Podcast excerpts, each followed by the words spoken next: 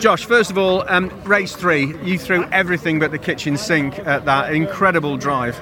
Mm, yeah, it was. I, you know, I think we had the pace to win it. If I'm honest, if it wasn't for picking up the grass on that one, I think we'd have probably done it. Um, sadly, touring car races go that way. Sometime I couldn't couldn't afford to to, to not uh, to not go for that move. So. Um, yeah, I'm gutted for the team, but you know, pleased to at least end it with a car that was uh, phenomenal beneath me. Two decent uh, trophies, one for the team and uh, one for you as independents driver as well. Some trophies, some silverware this season, which means a lot to the team as well. Yeah, it does. I think they, you know, they really deserve it. So um, we just need to go over to the winter and regroup and uh, see what we can do. You know, see what we can do maybe next year and. Um, yeah, I'm just looking forward to the rest now. There's a sm- almost a smile coming on your face as you said you're looking forward to the rest there. yeah, it's because it's over now.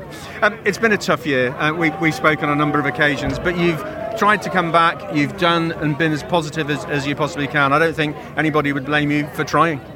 Yeah, we gave it a good go, and you know, for whatever reason, we just uh, we fell short this year, and you know, it's only going to make me hungrier moving forward. So, um, yeah, gutted. It's going to be a tough one to take. It's going to be a tough. Uh, tough few weeks following that season, but yeah, we'll, uh, we'll see what we can do.